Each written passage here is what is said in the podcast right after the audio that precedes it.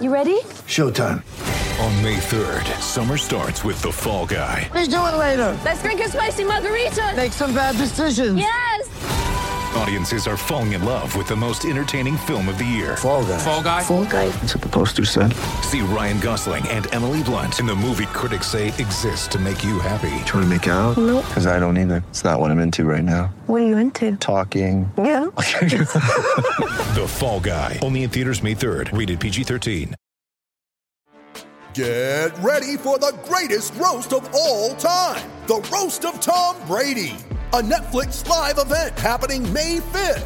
Hosted by Kevin Hart, the seven-time world champion gets his cleats held to the fire by famous friends and frenemies on an unforgettable night where everything is fair game.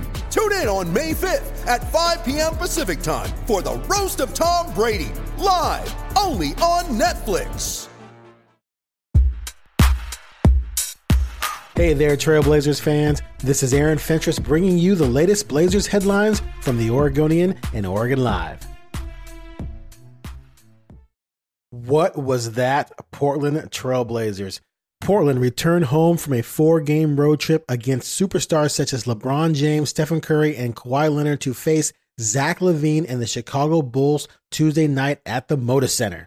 The Blazers, a heavy favorite, jumped out to a 47-27 lead in the second quarter while playing stout defense and shooting the lights out. Sounds like an easy win for the Blazers, right? Nah.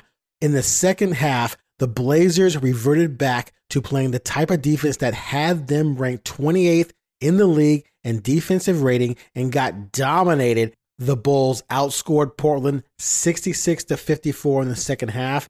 And in the fourth quarter, Portland shot 3 of 16 from three-point range. The most disappointing aspect of this loss, if you're a Blazers fan, is that Coach Terry Stotts and Damian Lillard said after the game that they did not play with much intensity in the second half, that's why they allowed the Bulls to come back and take control of the game. This is disappointing because this team was 3-3 after playing one of the toughest schedules in the league to start the season.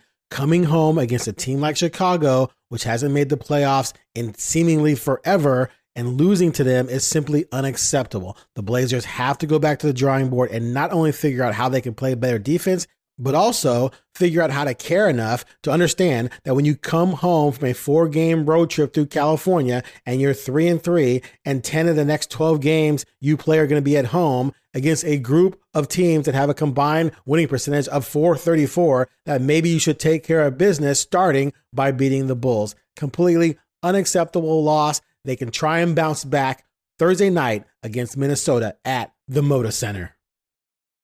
Time now for some injury updates. Rodney Hood missed his second game Tuesday night with a quad injury. He suffered the injury Friday night at Golden State during the team's win against the Warriors. There's no timetable for his return. Hood is still in the process of working his way back into game shape. He missed most of last season after tearing his Achilles in December of 2019. In 5 games this season, he has been limited to 13 minutes per game and is averaging 2.2 points per game as a backup small forward and shooting guard for the Blazers. In other news, Nasir Little is finally back with the team and available to play.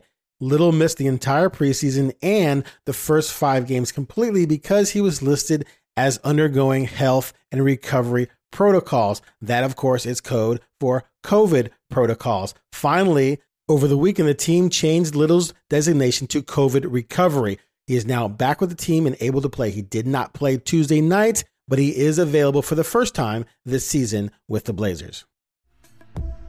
Thanks for listening. For more Blazers news, please head to OregonLive.com/Blazers and make sure you subscribe to the Blazer Focused Podcast.